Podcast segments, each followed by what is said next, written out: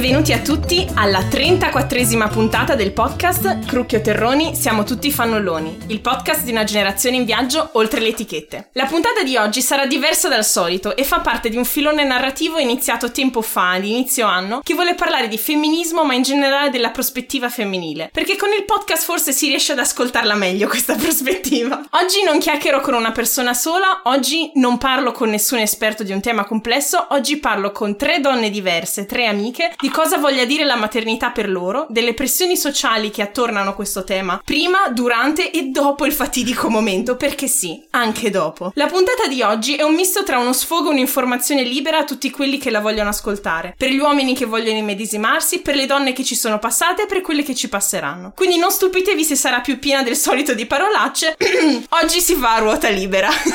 un piccolo disclaimer prima di iniziare. Io ho cercato di avere rappresentate in questa conversazione più prospettive alternative possibili, da chi i figli li vuole, a chi non li vuole, a chi li ha già avuti. Inevitabilmente però la maternità è una cosa molto personale diversa e sicuramente ci saranno delle prospettive che oggi in questa conversazione non sono rappresentate. Quindi se volete raccontare la vostra scrivetevi o mandatemi un messaggio vocale, cosa che già otto amiche hanno fatto, tanto che tra una settimana o comunque a breve verrà fuori una extra puntata di approfondimento di questa dove farò sentire i loro messaggi vocali e le loro prospettive. Insomma, le risposte più saranno, meglio è perché voglio darvi l'opportunità di esprimervi e raccontare la vostra. Perché questa puntata è fatta soprattutto per quello, per farvi ascoltare. Ah, a tutte le amiche che sono incinta o hanno avuto figli, non vi offendete se non vi ho invitate tutte. La difficoltà di trovare un appuntamento che andasse bene a tutte, tutte era insommortabile e fatevelo dire, siete tantissime, soprattutto quest'anno. Ah, un ultimo appunto, ovviamente un'altra prospettiva che mi interessava rappresentare che oggi non sarà rappresentata perché non ho trovato nessuno che volesse parlarmene o mandarmi un messaggio vocale, ma se lo volete fare e lo ascoltate mandatemelo. Ripeto, è quella delle donne lesbiche che mi immagino possano avere delle aspettative riguardo alla maternità che sono diverse dalle donne eterosessuali che qui sono rappresentate al 100% da quello che so. Comunque, allora direi intanto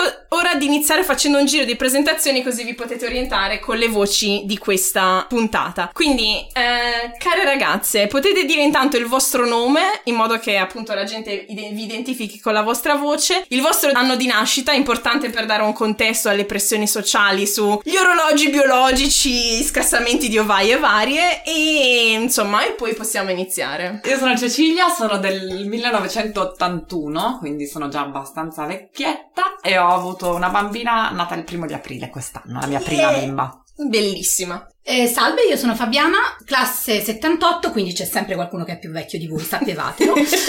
e niente, mm, ma io an- ancora niente.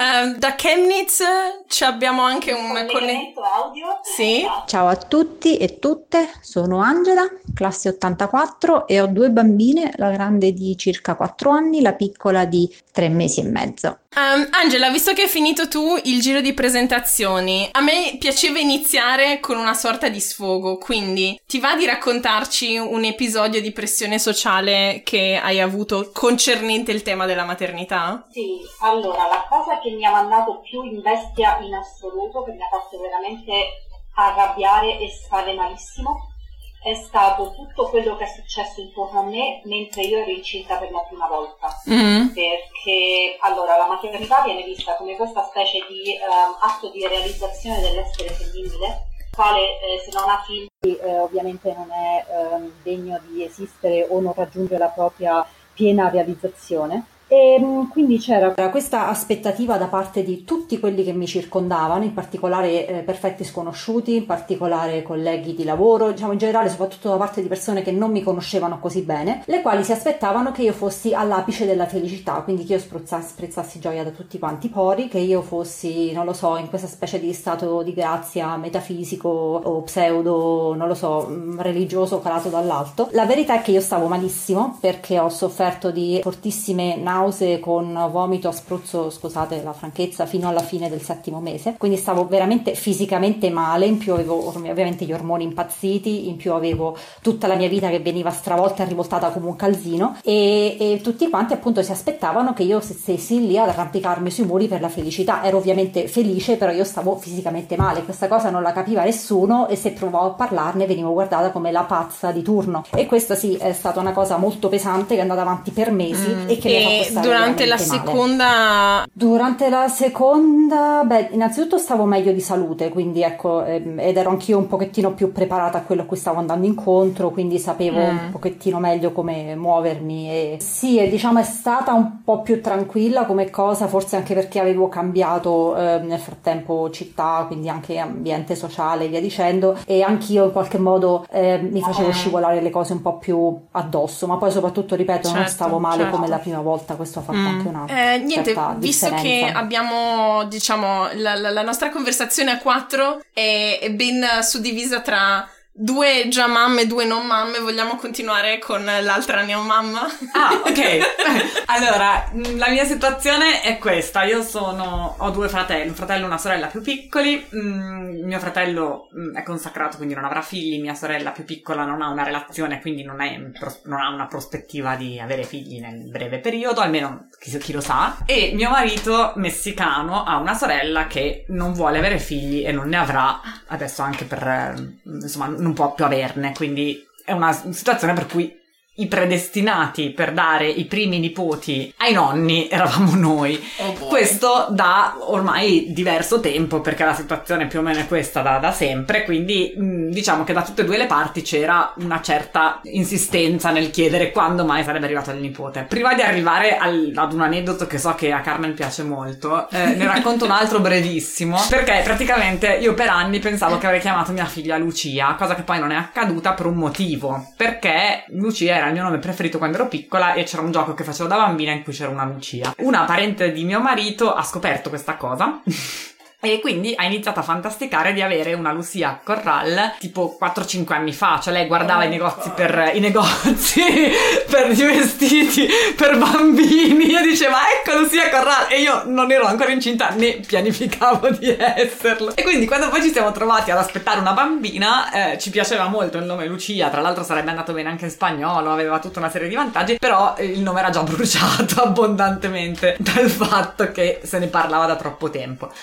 Tornando invece passo adesso all'aneddoto che, che, mm, ama molto Carmen appunto. Sì, ah, cioè, io ci tengo a precisare perché cioè, dopo, dopo che Cecilia racconterà questo episodio dopo sembrerò un mostro. Non è che lo amo o mi piace No, veramente, è che mi ha colpito talmente tanto che quando me l'ha raccontato ho detto no, ok, tu devi raccontare questa storia perché è assurda. No, allora, quindi quando, quando vado in Messico, di solito andiamo una volta all'anno, c'è sempre una discreta pressione, perché tutti i momenti si parlava, insomma, abbastanza intensamente di ma allora nipoti, mica nipoti, ma insomma, tutte domande, solite, solite cose. Finché, non l'ultimo Natale, ma quello prima, quando effettivamente, insomma, più o meno l'idea era di avere un figlio abbastanza presto, mi sono trovata in un supermercato a Phoenix, eravamo con i genitori di mio marito, e in fondo c'erano tutti- tutte le riviste e ho visto che Kate Middleton aspettava un altro figlio. E ho fatto un commento tipo, caspita però questa, cioè veramente fa i figli a comando quando li vuole senza nessuna fatica. A quel punto lì ho percepito che avessero l'impressione che io fossi gelosa di Kate Middleton che aveva i figli quando li voleva mentre io non ne avevo ancora perché evidentemente stavo facendo fatica. Cioè sembra, l'hanno percepita come Ok. una appunto un momento di invidia nei confronti di una donna che ha i figli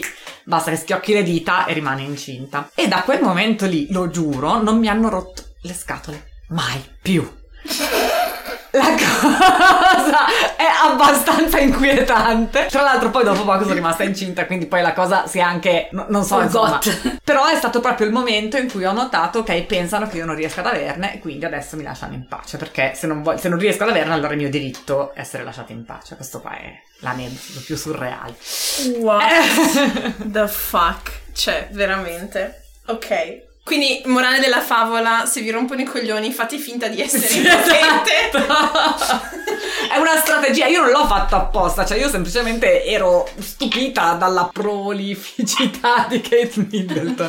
Però, perché cioè, di, di cui peraltro me ne frega proprio poco, cioè non sono una di quelle che sa tutto di tutto. Però, eh, vabbè, è successa sta cosa, eh, ci voleva un supermercato di Phoenix per essere lasciata in pace Esatto. dalla suocera. Esatto, comunque a me è successo qualcosa di simile, eh, non proprio uguale, però eh, praticamente molti amici tedeschi ci hanno confessato che quando poi io sono rimasta incinta per la prima volta, siccome noi eravamo sposati da più di due anni e qui in Germania quando si sposano vogliono avere figli, cioè sposarsi significa vogliamo avere un figlio, Mm. di fatto erano tutti quanti preoccupati per noi perché erano convinti che noi non potessimo aver figli perché eravamo sposati da più di due anni e non si vedeva eh, nessun accenno di gravidanza. Quindi il amico tedesco ci ha confessato di essere molto preoccupato per noi, di essere felice che finalmente eravamo riusciti insomma ad avviare questa cosa, tra parentesi. Oh my god, oh, oh, perché? Perché? Beh, Qua si vedono anche le differenze culturali, interessante. Fabiana voleva raccontarci qualcosa. Allora, io mi riallaccio a quanto detto da Angela, perché quasi quasi mi sta dando una spiegazione del perché non vengo troppo perseguitata ultimamente, perché a questo punto mi viene il dubbio che, eh, data la mia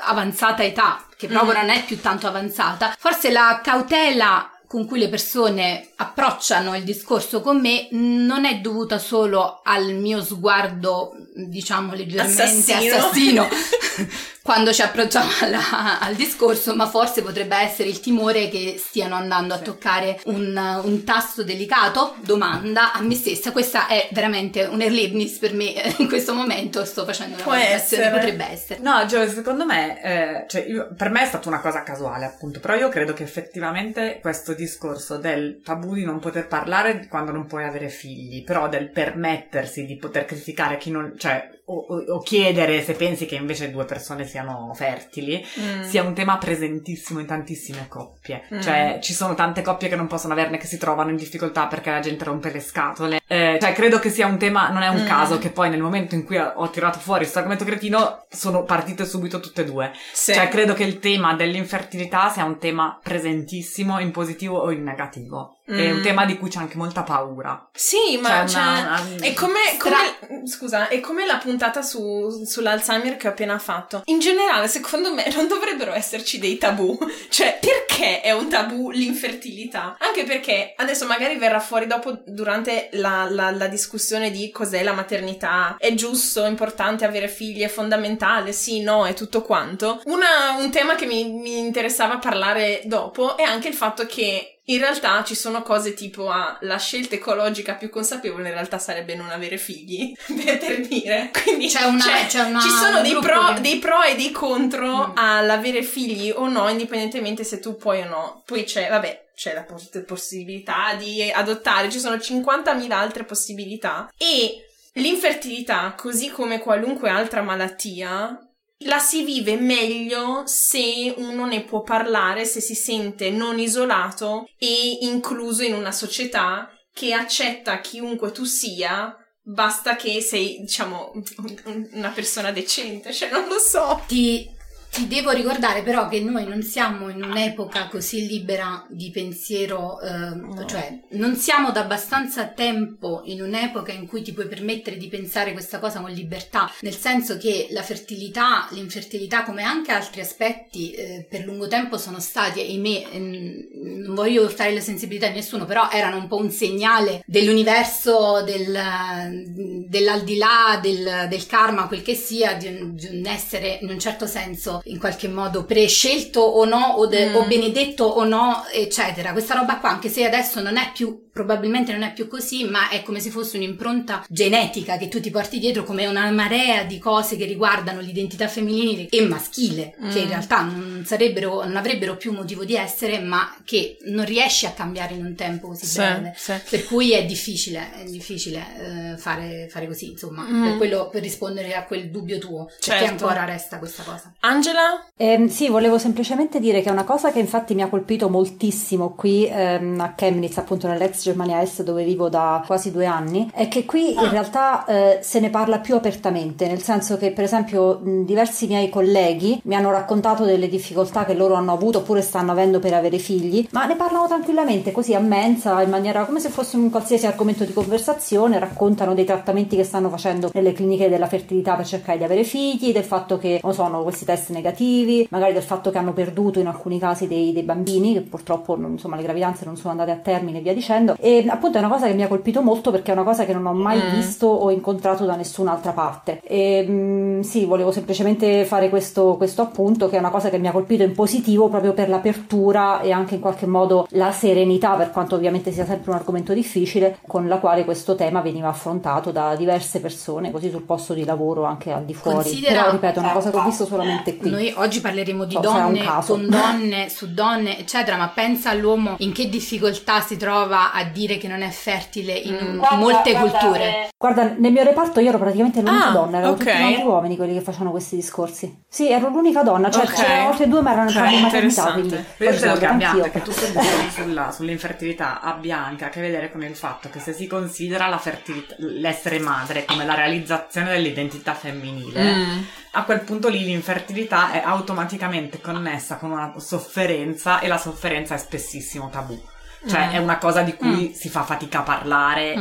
e si, su cui si ha un certo dire rispetto è sbagliato, però su cui si ha una- un certo tipo di pudore, non so come dire, si- su, da cui si tiene la distanza.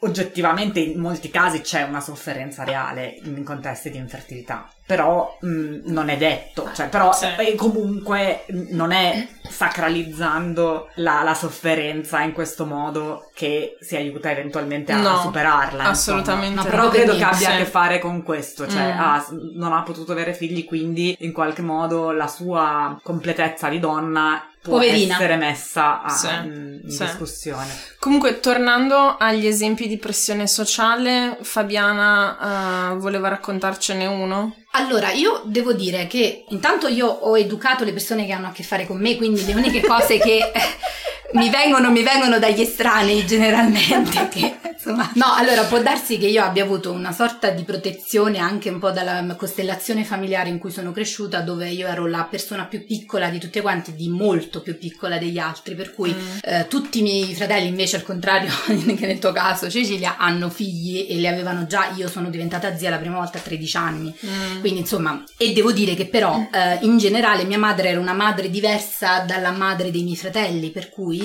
diciamo il rapporto che ho avuto con lei non ha mai implicato, almeno su questo non, non- non credo ci sia mai, siamo mai arrivati a discutere di questo tipo di pressione, quindi di- almeno in- dall'interno io non mi sono sentita mai eh, pressione e ti dirò che in realtà eh, diciamo per un certo periodo era abbastanza anche normale la prospettiva, non, non avrei detto, cioè non è che io sono partita da giovane di ah non avrò mai figli, questa Mm. cosa non era. Per cui diciamo fino a che non c'erano situazioni in cui eventualmente potevano esserci figli, non ho avuto nemmeno più di tanto pressioni, ecco, anche perché poi mi sono spostata, quindi le persone hanno perso traccia di me e quindi bene o male anche questo non ha aiutato. La cosa che mi ha fatto moltissimo ridere è stato che anche nel mio caso, credo di aver sentito anche dagli altri, non si sa come mai io sono andata a vivere con il mio eh, poi diventato marito prima, cioè nel senso prima di sposarci, noi siamo Mm. andati a vivere praticamente subito insieme, però nessuno gli è venuto mai in mente di dire quando fate un figlio. Non si sa perché il giorno dopo il matrimonio hanno cominciato tutti, come se nel 2017, 18, 16, 20, così fossimo ancora a- all'anello al dito per fare il figlio. Va bene, e questo, ok,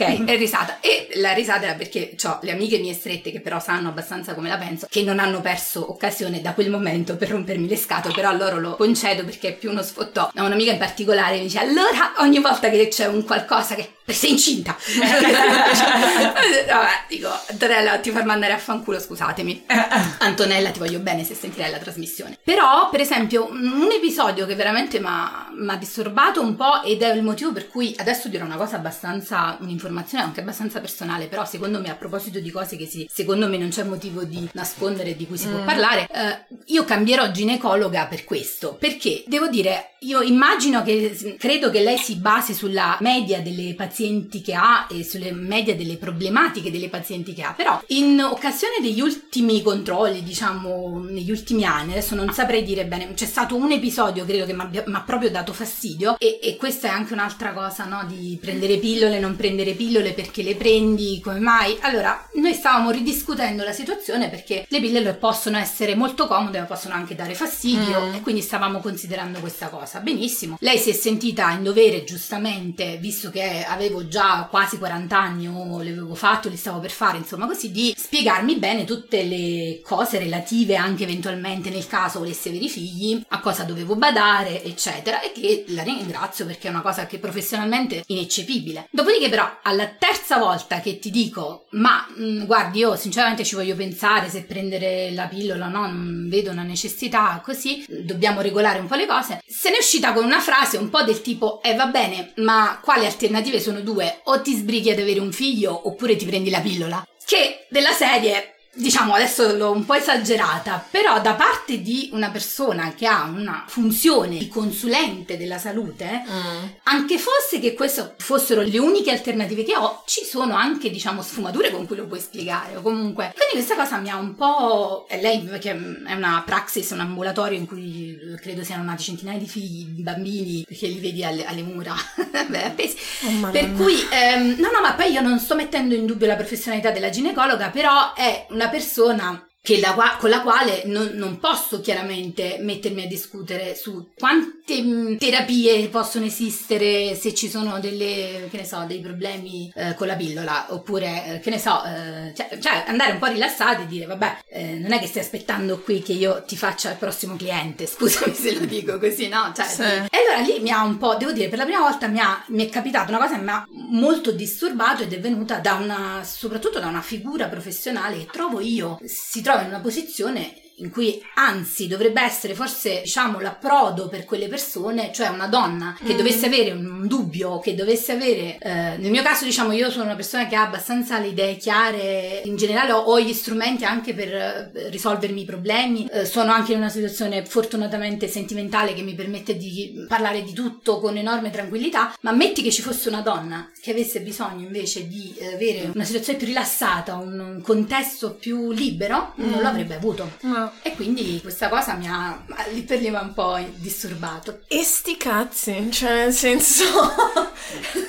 no, perché sì, c'è una, una, figura, come dicevi tu, professionale di cui dovresti avere fiducia, di cui ti, in cui ti potresti confidare, um, cioè, wow. Ok, vabbè, finiamo eh, il giro di storie simpatiche per poi passare magari a storie un po' più, diciamo, anche teoriche, non so, della vita, qualunque cosa, con la mia che probabilmente tipo la botta di gioia della, della conversazione, però ve la racconto perché è una storia che penso non dimenticherò mai, mi ha segnata tantissimo ed è stato anche un po' il motivo che mi ha fatto venire molta voglia di fare questa puntata, cioè io questa puntata la volevo già fare, ma dopo che mi è successa sta cosa ho detto ho bisogno di raccontare questa storia perché vaffanculo. Scusatemi. Allora, la storia è la seguente. Come tutti quelli e tutte quelle che seguono il podcast ormai sapranno, mio padre è morto a gennaio di quest'anno. Due giorni dopo il funerale, io e mia madre stavamo andando nella struttura dove, dove, lui aveva soggiornato e incrociamo un'amica di famiglia, la cui figlia era incinta, ma tipo molto molto, nel senso che a giorni, a settimane avrebbe dovuto partorire. Quindi noi ovviamente le chiediamo come stanno andando le cose e tutto quanto. Lei ci dice, ci, eh, ci aveva già fatto le condoglianze e tutto quanto, e poi a un certo punto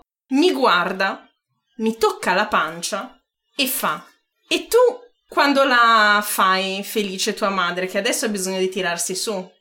Cioè, lei mi ha messo in una situazione emotiva delicata in cui ero, ripeto, due giorni dopo i funerali di mio padre, la pressione di non solo gestire il lutto, ma avere la responsabilità della felicità di mia madre, dovendo creare una vita nuova per sostituire quella vecchia. Ora, a parte il fatto che, come giustamente ha detto mia madre dopo, non le ha neanche chiesto se lei voleva diventare nonna, cosa che mia madre vuole tantissimo, ma non importa.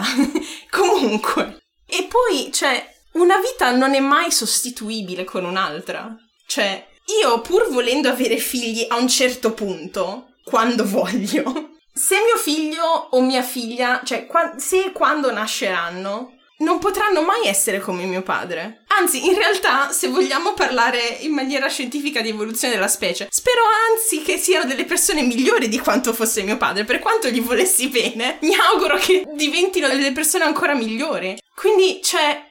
Ah! No, no, no, non c'è una, una, non so come dire, un commento razionale che io possa dare a questa storia, perché ho solo un sacco di rabbia nei confronti di una situazione che si sarebbe potuta evitare tranquillamente con un bel silenzio. Cioè quello che io voglio comunicare raccontando questa storia non è solo la mia rabbia nei confronti di questa pressione sociale, ma anche tendiamo, diciamo, il famoso eh, ramo di olivo alle persone che rompono i coglioni e fanno le pressioni sociali, perché a volte lo fanno senza rendersene conto, perché a loro volta altre donne o altri uomini l'hanno fatto in loro, quindi è normale. Io non è che ce l'abbia particolarmente con questa persona. Però quello che dico io è comunicazione generale a tutti. So che la vita e la morte sono due temi molto difficili che mettono tutti in imbarazzo e tutti ci sentiamo in dovere di dire qualcosa in queste situazioni che concernono o la vita o la morte. Un silenzio eh, empatico è la risposta migliore. Non siete obbligati o obbligati a dire qualcosa.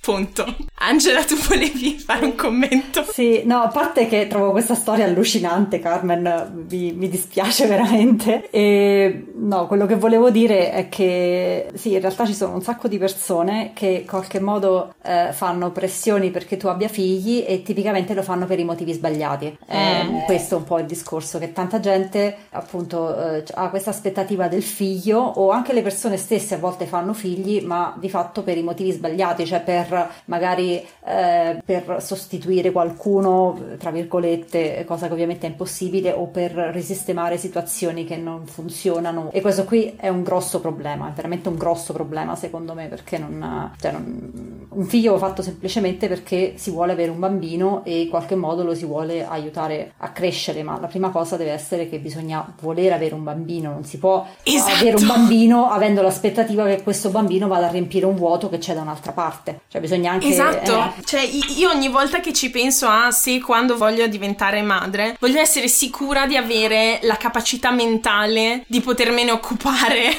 e, e, che poi probabilmente non, non ce l'avrei mai a, alla perfezione perché siamo tutti un mondo di matti, però comunque non in un momento, cioè se sei in lutto non è che prendi delle decisioni particolarmente sane cioè, devi, devi, essere quantomeno in un momento della tua vita in cui ti senti in grado di dare tutta la tua attenzione e tutto il tuo amore a questa persona. Cioè, non so. Tutta la libertà, Carmen, tutta la libertà. Questa è una cosa molto importante secondo me, perché un, figlio, eh, tu devi offrire a un figlio anche la libertà di crescere, di diventare qualcosa di diverso da quello che tu vorresti, qualcosa di diverso da quello che tu mm. ti aspetti e devi accettarlo. Per questo dico, è proprio sbagliata la motivazione, fare un figlio con l'idea che vada a riempire un certo vuoto, che vada a inserirsi in una scatola che tu gli hai costruito, perché un bambino è un individuo e la cosa che gli devi dare, gli devi dare amore, gli devi dare tutto quello che vuoi, eh, la sicurezza, eccetera, eccetera, ma gli devi dare anche la libertà, devi permettergli di staccarsi da te, devi permettergli di diventare qualcosa di diverso da quello che tu ti aspetteresti. Sì. No, ma poi soprattutto, cioè, uno può decidere di fare un figlio anche in un momento di lutto, il problema è che la motivazione per fare un figlio anche in quel momento lì non è quella di riempire qualcosa d'altro. No. Eh, in realtà a me sembra quasi surreale stare a parlarne perché è una, una, un'idea talmente folle che è difficile da immaginare. Ma l'altra cosa che mi ha colpito, ma un po' va nella direzione di quello che, che diceva Angela, è che si considera il bambino come un giocattolino mm. che viene collocato. Cioè, adesso tu, brava macchina, fai un, un, un aggeggino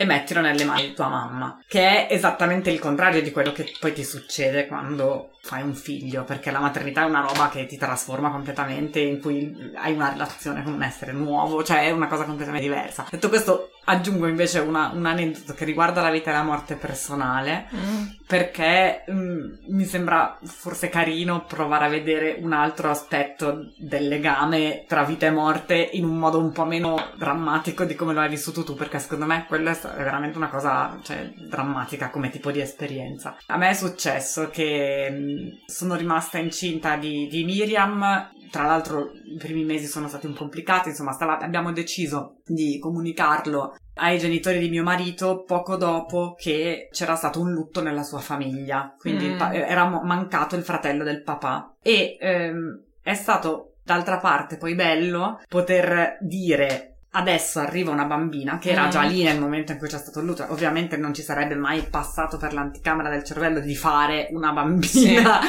per consolare chi che sia. Però nel momento in cui poi abbiamo dato la notizia, in questo mm. momento particolare, è stata una cosa molto dolce. Mm. Perché è vero che nessuno sostituisce nessun altro, e questo è sempre così. Però c'è una dolcezza nell'annunciare una vita nuova che arriva certo. e questa dolcezza può avere la funzione di, non so come dire, rendere un po' più facile riprendere dopo sì, un lutto. Sì. Il che però è diametralmente opposto rispetto all'idea di adesso produci un, un qualcosa mm. che possa far star bene un'altra persona. Sì, cioè, è un segno una... che la vita da, va avanti, è un segno di speranza. Però è una cosa che deve essere spontanea e non forzata. Sì, che deve essere una decisione che non dipende cioè che, che, non viene fatta in questo modo, mm. se no si capita poi, ne, se non poi succedono, mi vengono in mente un sacco di cose, questo tema è veramente un, una no, no, ma... di Pandora, però eh, c'è una, so. una, storia di mia suocera mi raccontava che conosce una signora che ha perso un bambino in un incendio in un asilo. Mamma mia. E ha fatto, l'ha fatto eh, cremare, le mm. ceneri sono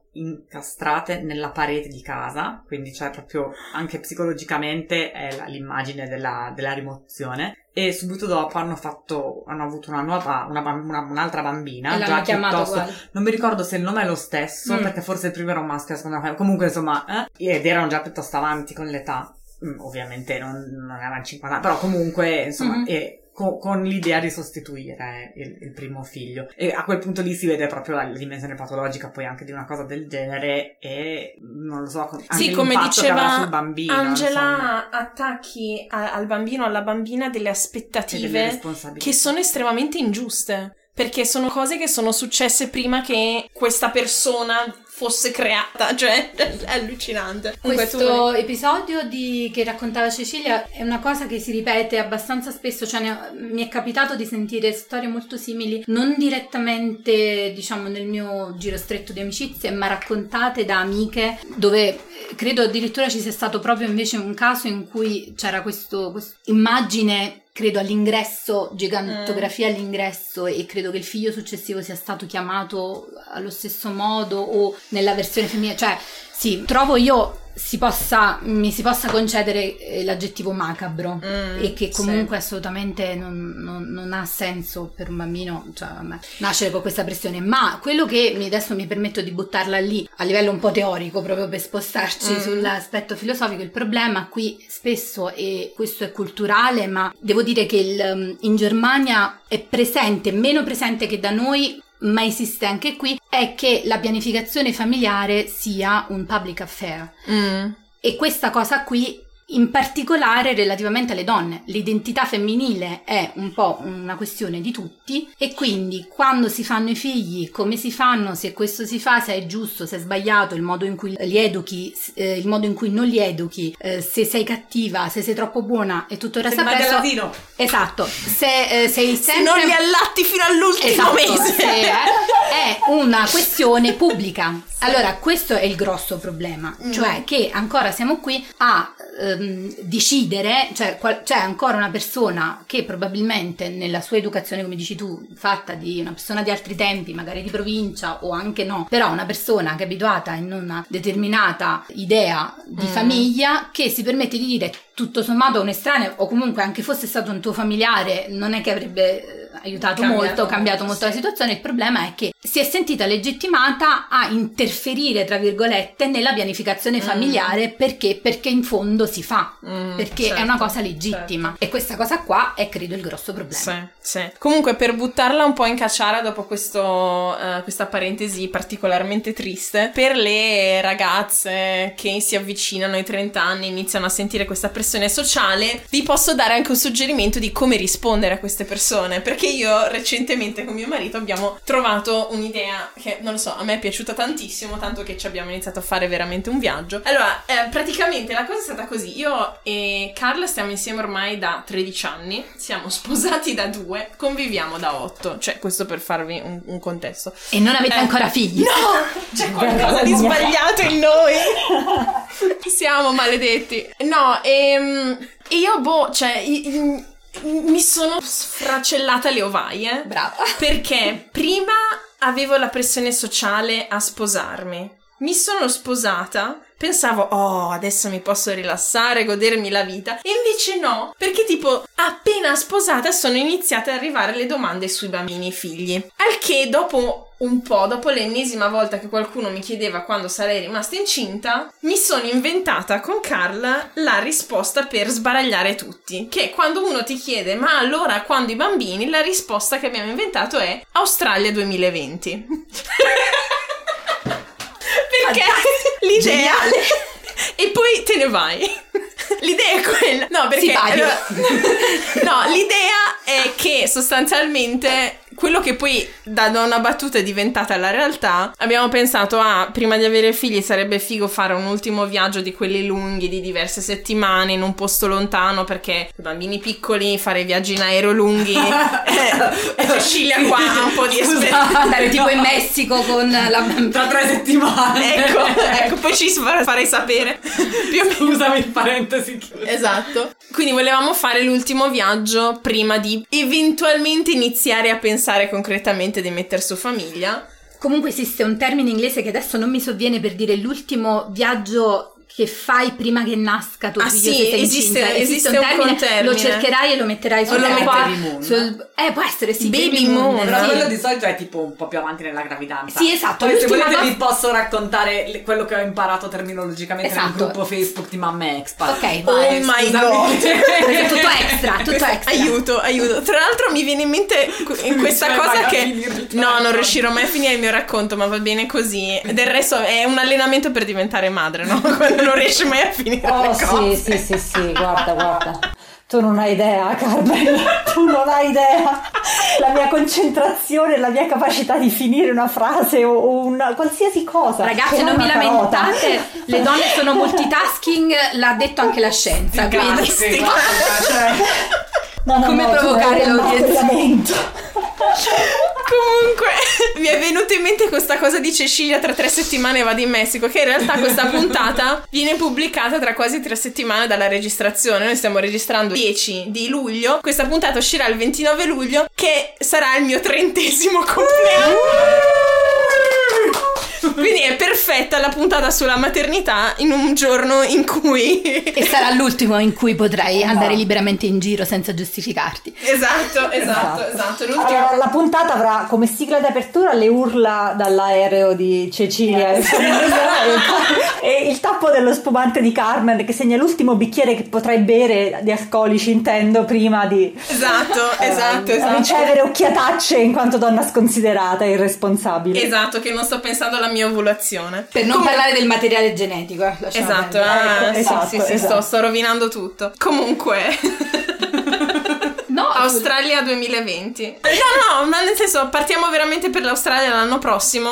eh, poi io ho il timore de- delle pressioni sociali che ci saranno post viaggio. Però, per chi vuole usare questo stratagemma, dite una cosa che non c'entra un cazzo e la gente smetterà di chiedervelo. ti arriverà qualcuno al- dopo nove mesi dal viaggio con il clear blu, clear blu. sì, sì. Ma tu puoi sempre, puoi sempre fare guard- guardare Kate Middleton mia sconsolata. Questa è sempre la mia 跟 你去拔。Poi in giro con una foto di Kate Middleton con in braccio tutti i figli. O, o anche di quell'altra No, però- di Meghan che dopo due giorni che era sposata è rimasta in giro. Però ragazze, scusate, eh, volendo si può fare anche una cosa molto più sporca di così, però è chiaro che, cioè, dipende un po' da quanto vuoi essere fair nei confronti di chi hai di fronte, perché in realtà basterebbe anche semplicemente nel momento in cui ti fanno questa domanda incominciare a singhiozzare a dirotto davanti a lui e senza quello- dire nulla. quello richiede doti Svenire, teatrali. Sì, però. Potrebbe anche fare un semplicemente guardare un po' in basso, un po' in basso così. Quando vengono. Oddio ragazze, qua stiamo proprio prendendo una deriva. No, sta prendendo la- Ricomponiamoci. La, deriva sembra tipo alcolisti anonimi e come tipo, tipo donne anonime che cercano modi di sopravvivere alle pressioni sociali sulla maternità. Ricomponiamoci, ce la possiamo fare. Ok, ce la possiamo fare. Allora, parlando in maniera un po' più organizzata, ah, ascoltateci e ascoltatori, rassegnatevi oggi le rubriche non arrivano perché andiamo avanti a parlare, quindi Qualcuno arrivi a spararci. Qualcuno arrivi a spararci, esatto. Allora, le pressioni sociali ne abbiamo parlato, abbiamo fatto degli esempi, ce ne sarebbero di infiniti. Se le donne o anche gli uomini in realtà, se volete scriverci, raccontarcele, fatelo, poi pubblico tutto. Quello che mi interessava trattare e lì farei iniziare a parlare volentieri Angela è il fatto che molto spesso uno quando parla di maternità non tiene conto e lo diceva prima Fabiano il fatto che la maternità o comunque l'essere genitori è una cosa pubblica, non è, un- non è considerata come una cosa privata, però poi le responsabilità sono private della crescita, mantenimento dei figli. Allora, in Italia abbiamo la cosa che tradizionalmente ci sono i, geni- i nonni, comunque c'è, c'è un appoggio della famiglia, eccetera, eccetera. Però sempre di più per una generazione come tutte noi che stiamo partecipando a questa conversazione che va a vivere all'estero, comunque si sposta, va in altre città, l'opzione dei nonni che fanno i babysitter quando ne hai bisogno, che poi pure loro, poveretti, cioè, hanno diritto anche a una vita, non c'è. Non ce l'abbiamo. Abbiamo la, la nostra, diciamo, famiglia sostitutiva, che sono i nostri amici, la nostra rete sociale, tutto quanto. Però non bastano, inevitabilmente. E quindi quello che volevo trattare è la necessità di strutture sociali statali organizzati, quindi cose come asili nido, il concedo di paternità, che sono tutte fondamentali per poter gestire quello che viene dopo la gravidanza, perché la gravidanza, sti nove mesi, bellissimi, come diceva Angela, non è detto. Bruttissimi. Prosegui. Però, cioè, nel senso, non è che fai questo esperimento, ti diverti ad avere un figlio e, e dopo che succede? Cioè, devi pensarci anche al dopo. E mi interessava far parlare intanto Angela perché la cosa, quando siamo venuti a trovarvi a Chemnitz, una cosa che mi ha veramente colpito tantissimo della differenza tra quantomeno la Baviera e Chemnitz, se non vogliamo generalizzare, fare una cosa ex de, de- Germania Est e Germania Ovest, e che tu ci raccontavi di quanto gli asili ci sono, funzionano bene, gli orari sono più flessibili rispetto a Monaco che c'è una grande crisi che non ci sono. E quindi non so se ci puoi un po' raccontare la tua esperienza da quel punto di vista. Sì, secondo me c'è effettivamente un abisso tra, ecco, la Baviera, mettiamo così, e mh, in generale un pochettino tutti i cosiddetti nuovi Bundesländer, quindi l'ex Germania Est, nel senso che qui è molto più accettato in generale il fatto che un bambino non sia sempre in qualche modo attaccato alla mamma finché non ha eh, tipo 18 anni e poi viene mandato fuori di casa a calci nel sedere perché un pochettino è questo qui il modello tedesco. In generale c'è meno ecco ehm, insistenza su questa figura della mamma casalinga e in generale i bambini sono eh, molto più accettati in tutta la società. Quindi ci sono da un lato gli asili che comunque sì, sono più presenti, hanno orari di apertura più ampi o comunque più, più lunghi rispetto a Monaco. Per esempio, qui a Chemnitz gli asili cittadini tipicamente aprono alle 6 di mattina e sono aperti fino a verso le 5 di pomeriggio in maniera tale da permettere anche ai genitori che hanno magari turni eh, di lavoro, mh, cose del genere, di, di riuscire a sistemare i figli, mm. hanno comunque dei prezzi più bassi almeno rispetto a qualche anno fa a Monaco perché ho sentito che adesso sono scesi anche lì, ma soprattutto ecco la cosa che secondo me aiuta i genitori è il fatto che ci sono un pochettino ovunque strutture per i bambini, quindi per esempio io vado in farmacia e trovo lì nella farmacia l'angolo giochi attrezzato per i bambini in maniera tale che io posso riesco a fare i miei acquisti senza che la bambina diventi isterica. E così è nei supermercati, così è dal parrucchiere eccetera eccetera eccetera, quindi sono molto molto diffusi questi angoli anche piccolini magari con dei giochini, con dei, dei pennarelli, con, per esempio quando abbiamo traslocato abbiamo dovuto di fatto ricomprare la cucina, anche il negozio di, di cucine aveva l'angolo attrezzato per i bambini dove c'erano i giochini, c'erano i pupazzetti, c'erano i pastelli per colorare, c'era tutta quanta una serie di cose, quindi in generale ehm, sì c'è più attenzione da parte della società al fatto che i bambini siano in qualche modo impegnati perché è normale che i genitori, in particolare la mamma, faccia anche qualcos'altro nella propria vita oltre a fare la mamma mm. e questa sia una cosa comunque che, che aiuta molto secondo me. Ecco, ehm, adesso mi sta venendo in mente anche per esempio in, in ospedale quando è nata la mia seconda bambina, c'era comunque una grossa sala attrezzata per eh, appunto fratelli maggiori di fatto e quindi eh, quando è venuta a trovarmi poi la bambina grande siamo andati con, con lei in, in, eh, questo locale attrezzato in maniera tale che lei potesse stare con noi senza dare fastidio a eventuali altri, altre donne ricoverate, cose del genere. Quindi sì, in generale c'è secondo me una, un'attenzione maggiore al fatto che eh, una donna possa in qualche modo avere qualche esigenza, possa dover fare anche delle commissioni oppure possa dover o voler lavorare anche quando ha un bambino. E in Baviera per me è stato scioccante il fatto che tutti quanti o comunque moltissime delle persone con le quali avevo a che fare avessero questa aspettativa che io in qualche modo in quanto madre eh, lasciassi il lavoro o comunque stessi a casa minimo fino a tre anni perché se il bambino va all'asilo prima di tre anni si traumatizza e poi comunque insomma se proprio devi riprendere il lavoro ma solamente se eh, in qualche modo non ce la fate dal punto di vista economico cioè in qualche modo c'era questo, questo questo atteggiamento posso dare per scontato che una donna che lavori lo faccia solamente perché il marito poverino non ce la fa a mantenere e mm, in generale eh, questa cosa continua anche al di là della prima infanzia quindi non è un mm. problema che riguarda solamente i, questi famosi primi tre anni in cui vengono fatte proprio delle fortissime pressioni perché la donna stia a casa ma di fatto anche dopo perché per esempio la scuola elementare finisce alle 11.30 la prima elementare finisce alle 11.30 What? Sì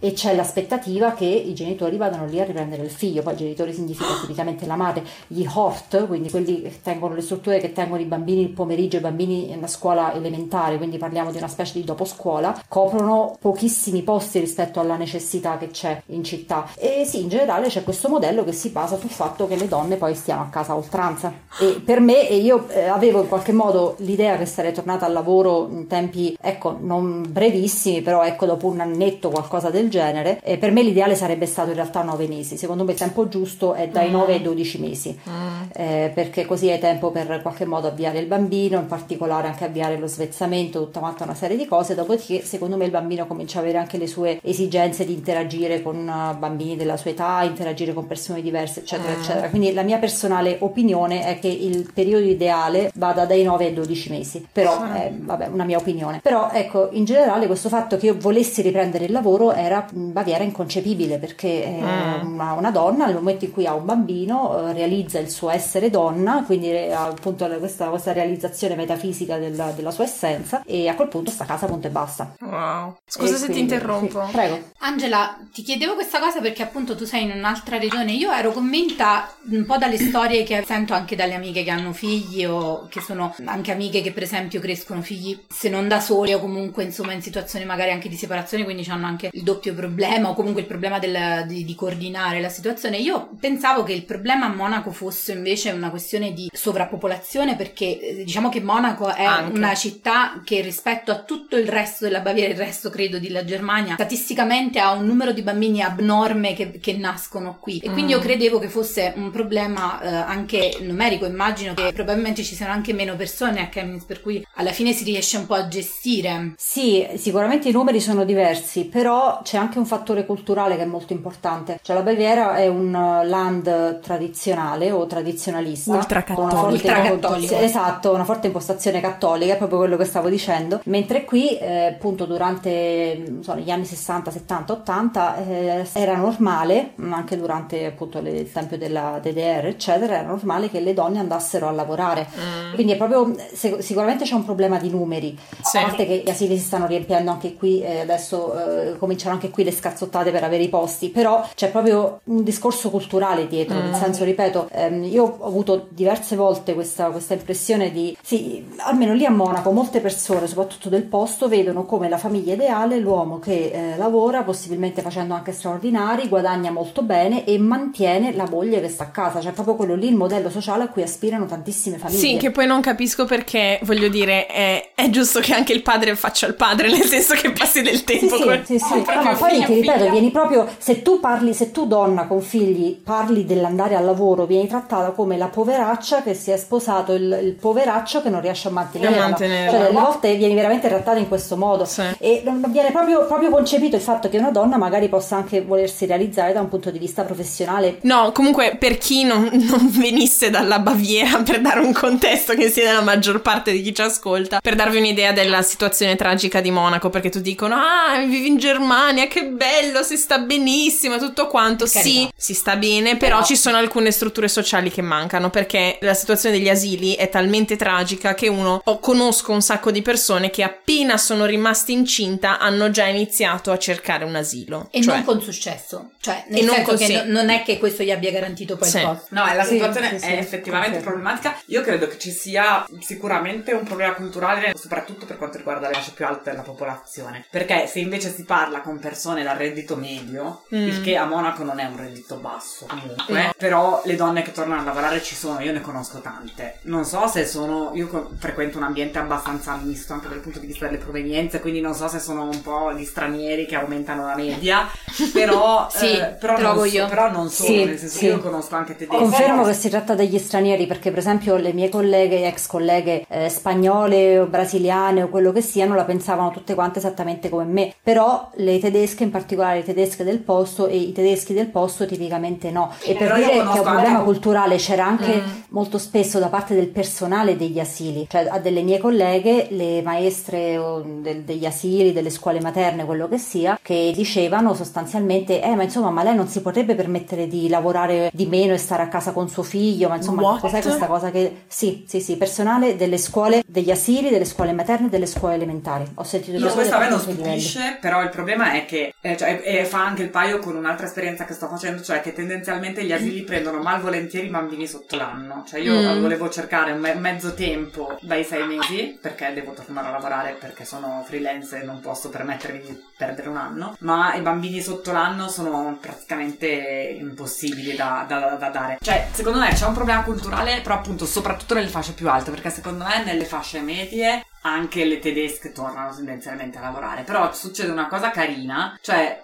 prima di un anno non torna a lavorare praticamente nessuno, cioè quello è proprio tabù. Mm. E questo porta ad un fenomeno singolare, secondo me, cioè quello dei gruppi di mamme. Mm. Nel senso che siccome tu per un anno poi non sai più cosa fare con sto bambino a casa, cioè la gente non c'è, perché poi se, di solito i mariti vanno a lavorare, loro, le donne stanno a casa per tutto l'anno e quindi non sanno più come occupare il tempo, spesso, cosa, problema che io ahimè non ho, però questo è, una, è, un altro discorso. No, però il problema è che poi ci sono questi gruppi tipo le, le famiglie in iniziative, eccetera, eccetera, che offrono tutti i tipi possibili di corsi per mamme con bambini. A me è capitato, cioè io sono, ho fatto già da brava mamma eh, monacense il corso di massaggio infante, per i bambini perché è una cosa che desideravo fare da moltissimo mm. tempo. E ho fatto il corso che qua è obbligatorio di ginnastica pelvica che ho detto in italiano fa molto ridere eh, che è qua praticamente obbligatorio per il post parto in tutte queste ragazze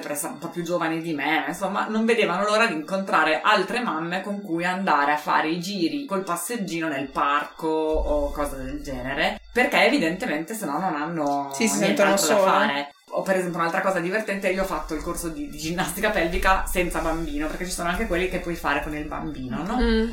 E io ho detto subito, per carità, cioè io sto con mia, la mia amatissima figlia tutto il giorno, un'ora alla settimana posso anche lasciarla con il papà e vado Sì. a farmi la mia ora di ginnastica pelvica da sola Mm. senza rotture di scatole. Questa cosa è quasi vista male in, qualche misura. Però devi- eh, bisogna considerare in Germania c'è una cosa, c'è un concetto che è molto pesante proprio per le tedesche stesse, che è questo concetto della Rabenmutter, Mm. cioè di questa mamma, La mamma corvo. corvo o quello che sia, cioè Degena, madre eh, la, la, le- la degenere che non sta lì. Io adesso ho l'occasione ultimamente di avere a che fare con parecchie donne, cioè donne tedesche, qualcuna di mamma di figli già Mm. maggiorenni, altri invece un po' e un po', e in tutte loro vedi che sono persone, per, per carità, sono quello che noi riterremo dire emancipato, qualsiasi cosa voglia dire questa cosa, però voglio dire, persone che lavorano, che insomma sono nel pieno della vita, comunque attività, che fanno cose, però tu le vedi che sentono il bisogno di giustificare o, o comunque di spiegare che questi primi anni della vita non si possono lasciare i bambini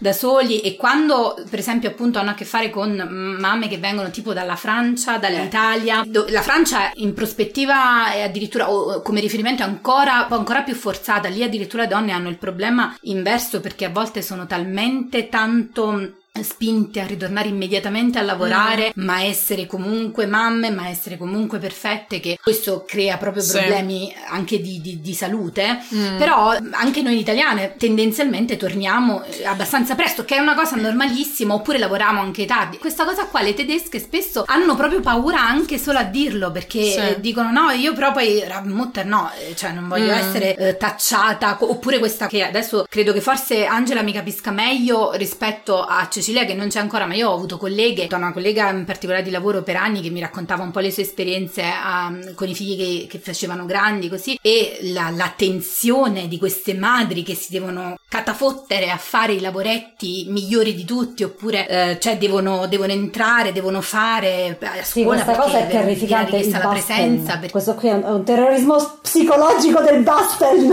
Cioè, noi persino la pediatra ci fa terrorismo psicologico con questa storia O dei anche, lavoretti. esatto, no? è, una difficoltà Per i non malattia. tedeschi Bastel è, è tipo fare i lavoretti, so, Esatto. tagli e cuci Esatto. incolla. sì sì ma poi Esatto. anche L'art attack sostanzialmente. Oppure seguire il- per adulti, cioè Sì, è un sì. concetto ontologico che copre tutta la ma poi anche no, seguire i bambini. Io adesso, cioè, per esempio, ho esperienza anche questa cosa di dire eh, chiunque in Germania eh, l'aspetto della scuola, del- di quale scuola frequenterai, è una cosa Mm. fondamentale che viene, eh, per la quale vi- i genitori vengono terrorizzati abbastanza precocemente. E per esempio, le mamme. Per forza di cose, perché appunto si prevede questo eh, livello, questa famiglia monoreddito, eccetera. Alle mamme cade per esempio l'onere di stare dietro, di correre dietro ai bambini e di stare lì a fare i compiti e rifare tutto il corso scolastico insieme ai bambini. Questo che siano in grado di farlo o che non siano in grado di farlo. Mm. E questa è una cosa che magari anche un peso in più che forse magari Certo. e toglie invece le donne all'economia. Mm. E non lo so fino a che punto Certo. questa cosa Sì. renda una madre più felice o più realizzata. Io non lo sono, ma le mamme che sono qui lo potranno dire,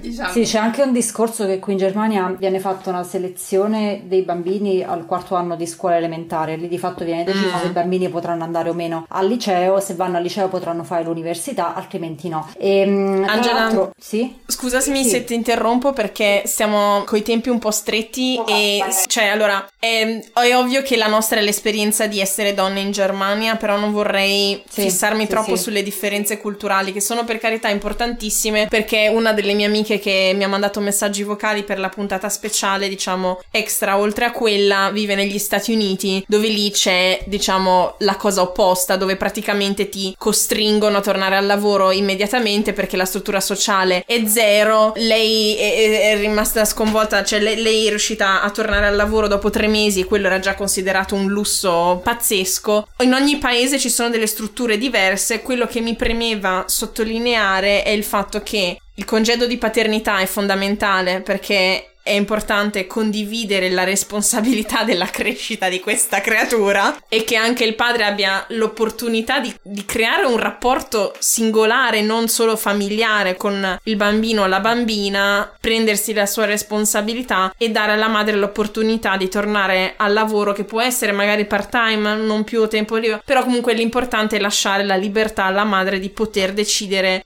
chi è e cosa vuole fare della sua vita tenendo in conto della creatura che ha portato al mondo, ma anche tenendo conto di se stessa, ecco. Perché è una cosa che mi piaceva passare a un ultimo punto, ispirandomi a quello che Angela ha già detto, ovvero la problematica che sta alla base in realtà, secondo me, sia di tutte le pressioni sociali che subiamo prima, durante e dopo la gravidanza, è la dicotomia donna-madre, nel senso che tu sei veramente una donna realizzata solo quando sei madre. Quindi mi interessava passare a questo punto chiedendo a Fabiana tu, che hai deciso che non vuoi avere figli, ti senti donna? oh god, adesso un attimo mi sto strappando i capelli. Uh, allora, no, io voglio fare una precisazione su questa cosa ed è importante secondo me, ci ho pensato quando mi hai detto che eh, mi volevi avere in trasmissione, io voglio fare una precisazione. Quando uno dice io non voglio avere figli, intanto è sempre un'istantanea del momento in cui ti trovi e questo mm. è sempre vero perché io, eh, ti ripeto, non sono partita così. Pensa che quando io avevo 14 anni pensavo di avere almeno 6 figli, 4-6 figli, cioè cose mm. così, perché sono cresciuta in una famiglia grande, per cui ho sempre Del pensato... Sud. Esatto, mi mancavano tanti parenti, cioè non avevo tantissimi parenti perché io ero mm. l'ultima e quindi tutti quanti erano molto più grandi, ero abbastanza sola, diciamo così, eh, come bambina. Però eh, per me era naturale pensare che le famiglie fossero grandi mm. e eh, per un lungo periodo mh, mm, la cosa non è stata più un problema perché non c'erano le condizioni che io ritenevo in quel... cioè ognuno di noi ha dei criteri se, per i quali poi mm. dice questa è la condizione entro la quale eh, o, o per la quale io poi veramente veramente divento madre o faccio una famiglia, questo per gli uomini e per le donne. Quindi io per un lungo periodo non ci ho proprio più pensato. La cosa si è riproposta quando poi le eventuali condizioni c'erano, ma io, arrivato a quel momento, non, non te lo so dire. Cioè, la, la domanda, risposta perché vuoi figli o non vuoi figli, in realtà è boh. Cioè, il problema è che, esattamente come per chi dice ma perché tu vuoi un figlio, mm. non c'è una risposta altrettanto precisa di come dire tu non ne vuoi figli. Ognuno ha dei criteri e se queste cose, criterio o sentimento, io direi che è anche una cosa proprio, proprio interiore, cioè che mm. devi avere una specie di scintilla a un certo momento, quale che sia, non è razionale, è una cosa che a un certo punto punto ti viene o non ti viene. Io penso che mh, adesso non so quanti anni di fertilità ancora avrò, magari mi viene dopodomani e con la stessa libertà con cui ti dico al momento non ne faccio mm. e mm, non mi sento in questa condizione di, di, maternità per cose private che, ma che non hanno bisogno di essere spiegate no, esattamente infatti. nello stesso modo in cui una madre non ha bisogno di spiegare perché lo fa. Ti potrei dire domani me ne voglio oppure non mi verrà mai voglia, ma questa cosa qua è una cosa che proprio veramente non tocca assolutamente la, la mia identità e questo, identità femminile, ma questo devo dire è un grande privilegio che io ho di donna occidentale che ha avuto modo di studiare, che ha avuto una serie di circostanze per le quali si è trovata anche ad avere una certa libertà di pensiero, cosa che non era eh, scontata. Io vengo anche dal sud Italia. Se fossi nata qualche anno prima, se fossi nata in un'altra famiglia, se boh, cioè voglio mm. dire, io lo, lo considero purtroppo un privilegio, però io devo dire mi sento veramente libera di decidere che non avrò figli e tra le altre cose in questa cosa qua non è che ho deciso io, noi il nucleo familiare che ha reputato esatto. che le nostre identità identità sono assolutamente sufficienti eh, in quanto nucleo familiare a vivere per sempre anche da soli o con un cane o con uh,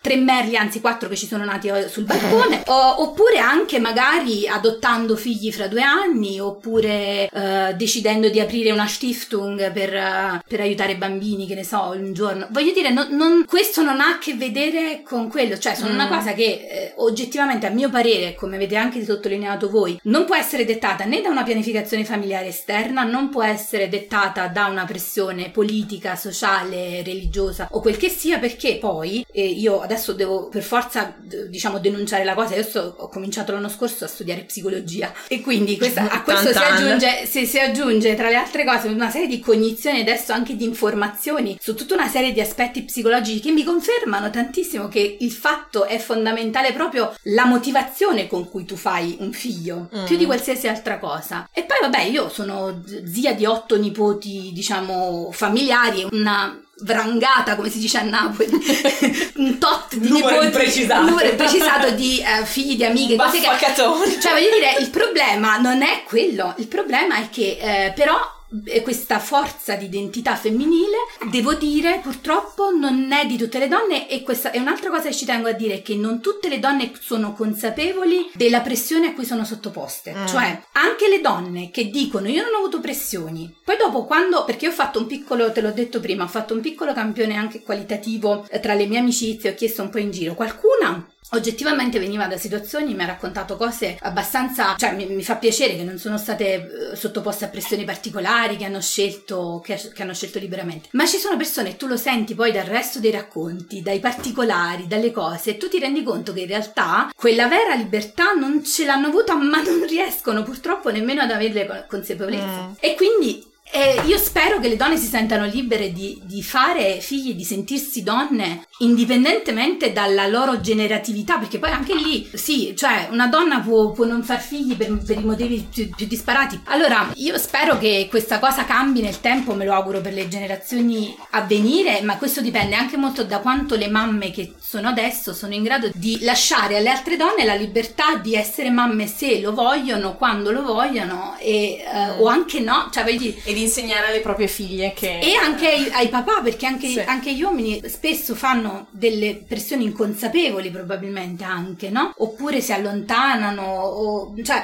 anche questa cosa qui, no? Cercare di, di, di, dare questa libertà, però oggettivamente ancora adesso, e poi ti darò magari anche qualche punto di riferimento mm. per chi volesse leggere, ci sono diverse letture interessanti per capire quanto è difficile ancora oggi per la donna capire la sua identità dov'è, perché ancora certo. c'è una marea di istanze mm. esterne mm. che cercano cercano di dire che cos'è una donna, che cos'è un'identità femminile. Adesso proprio che le, le identità, tra l'altro, uh, ne possiamo parlare a go-go, ce ne sono. Mm. Quindi, voglio dire. Ah, quindi, uh, Angela e Cecilia, voi che siete passate dall'altra parte, voi vi sentite come è scambiata la vostra percezione di donna dopo il parto?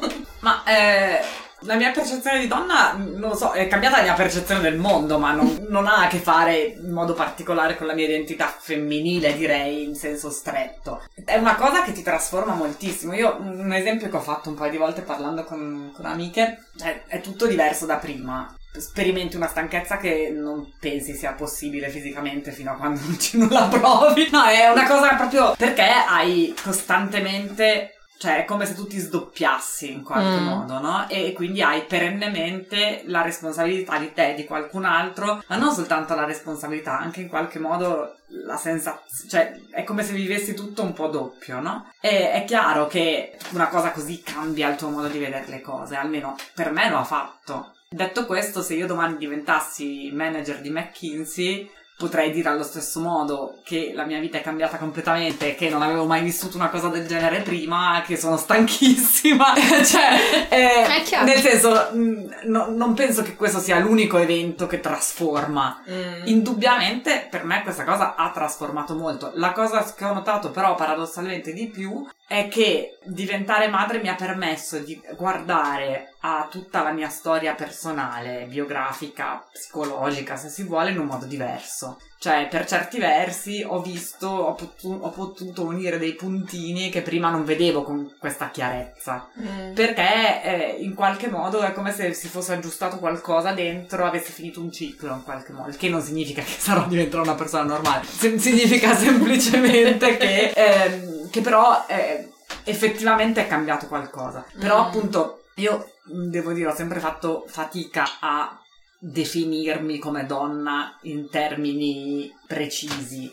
Eh, e certo. mi sono sempre definita come me stessa più che come mm. donna, quindi forse anche per questo mh, mm, non ho percepito una grandissima differenza nel momento in cui ho avuto una bambina. Sì. Però forse sono io ad essere particolare, no, non lo so. Insomma. No, ma è legittimo. Tu, Angela, dopo la prima gravidanza o anche dopo la seconda, ci sono state delle differenze che hai percepito di come tu ti sentivi te stessa o anche come gli altri trattavano te?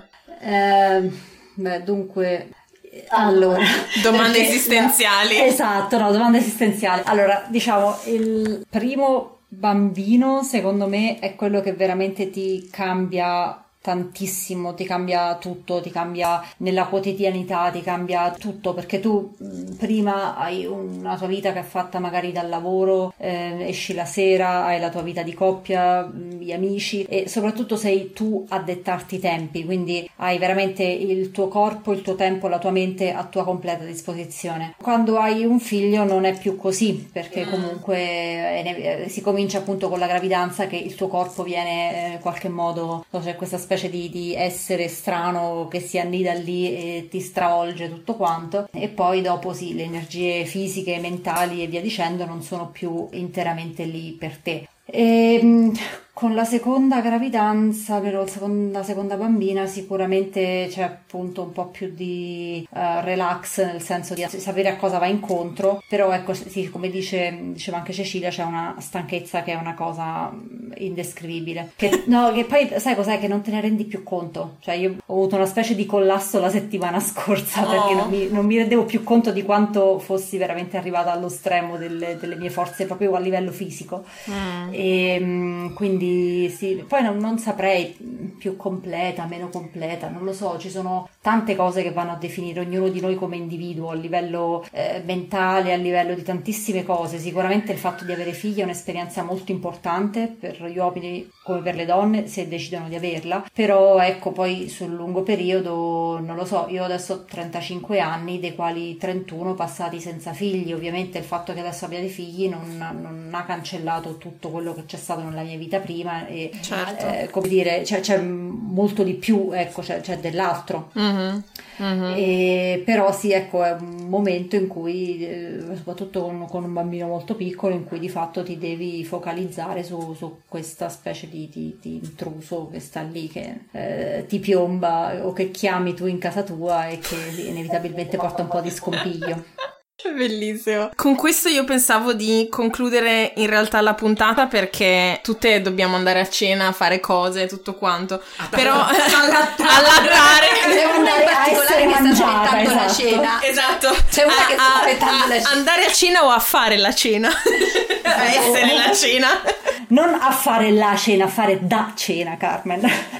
Esatto. Anche perché la mia c'ha un appetito piuttosto. Non Bene. so la tua, ma. Ehm, no, oh. ci, ci, tenevo a concludere con, con, un appunto che mi ha fatto notare Eleonora, che è appena diventata madre. Diceva che era molto rattristata dal fatto che, ad esempio, quantomeno in Italia dove vive lei, ci sono 50.000 negozi per eh, i bambini, ma cose dove puoi comprare cose o anche spazi per le mamme praticamente non esistono. E ragionavo adesso pensando a come è andata questa puntata, abbiamo parlato quasi solo di donne, cioè di noi di donne, della femminilità, dei rapporti familiari, dei rapporti sociali, tutto quanto. E abbiamo appena appena citato vagamente un po' i bambini che fanno parte delle nostre vite e, e tutto quanto. È che mi fa venire da un lato voglia di nominare questa puntata eh, e non ci pensi ai bambini.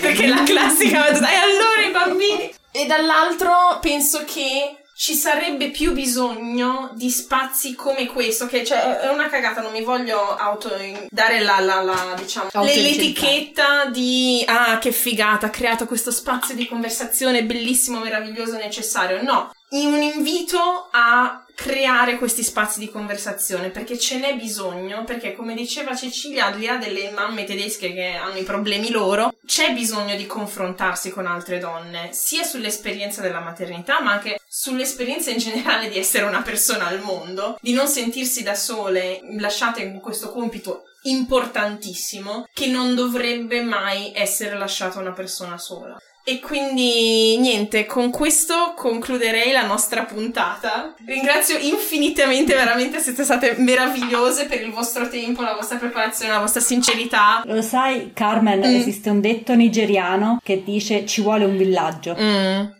per far crescere un bambino, sì. Sì, sì, sì. Sì, è assolutamente così. Quindi niente, Angela, Cecilia, Fabiana, grazie. Grazie. Eh, grazie a te. C'è un'ultima frase, qualcosa che ci tenete a dire prima di salutare ascoltatrici e ascoltatori? Rilassatevi.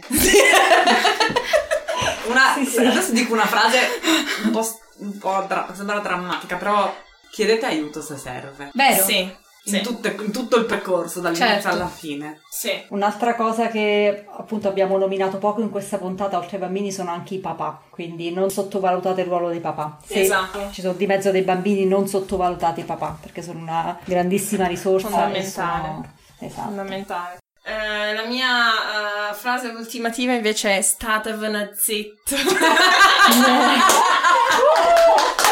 Fantastica!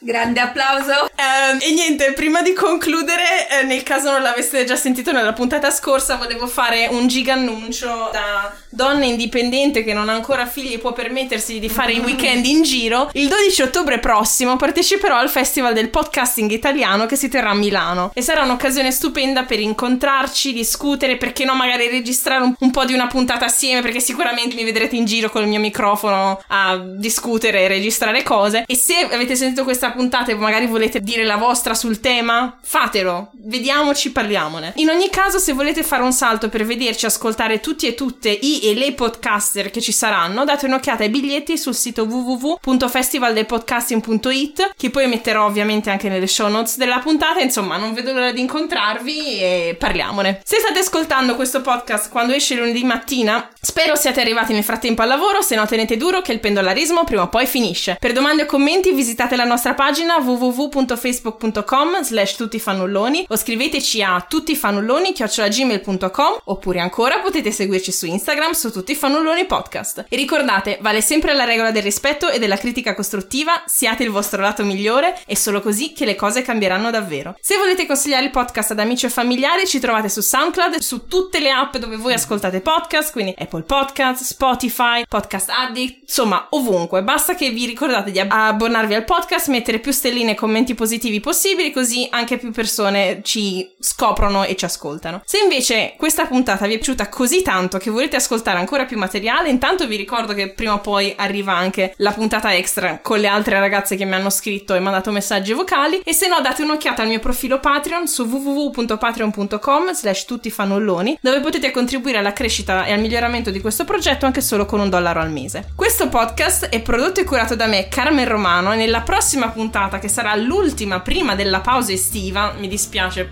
ogni tanto devo fare una pausa anch'io, parleremo con Antonio di archeologia, quindi tutti fan di, di Indiana Jones, preparatevi, lanciatevi, che parleremo di quello. Tutte le musiche sono di Kevin MacLeod del sito Incompetech. Buona settimana a tutti, ci sentiamo tra due lunedì. Alla prossima!